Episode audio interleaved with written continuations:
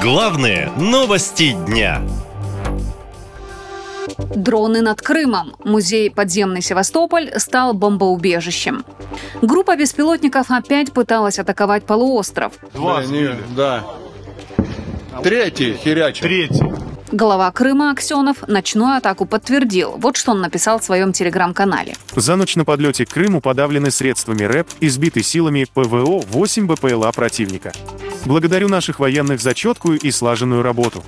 Никаких подробностей атаки Аксенов не сообщил, а до этого в интервью агентству ТАСС он называл беспилотники основной угрозой для Крыма. У нас основная угроза для Крыма – это беспилотники. Все остальное находится под полным контролем. А БПЛА имеют малый размер, мощный аккумулятор, иногда идут не поодиночке, а волной.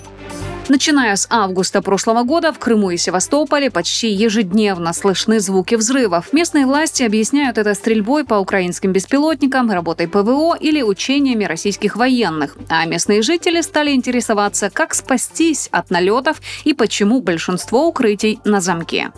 Соседка отказывается выдать ключи, ссылаясь получить ключи в ЖЭКе. Суббота-воскресенье ЖЭК не работает. Мы не можем попасть в укрытие.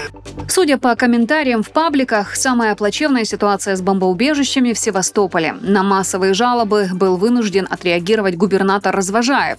Он признал, что подготовка бомбоубежищ, анонсированная еще год назад, по факту провалена. Более того, посоветовал россиянам не ждать помощи с этим, поскольку денег нет. В Симферополе и Ялте чиновники вообще не дают местным жителям полной информации об укрытиях и их состоянии. Дошло до того, что люди стали массово жаловаться, что магазины и другой мелкий бизнес не пускают их в помещение во время воздушной тревоги. Скандалом обернулась ситуация и с укрытием в музее «Подземный Севастополь». Во время тревоги людям там попросту не открыли двери. После резонанса в соцсетях на входной двери музея установили кодовый замок и теперь обещают пускать людей в укрытие по коду. В случае воздушной угрозы за порядок там отвечает дежурный военной комендатуры, сообщают работники музея.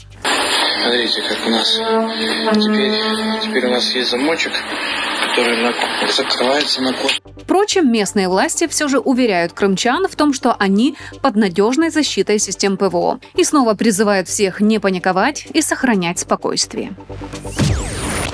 Наша лента. Веселим, сообщаем, удивляем.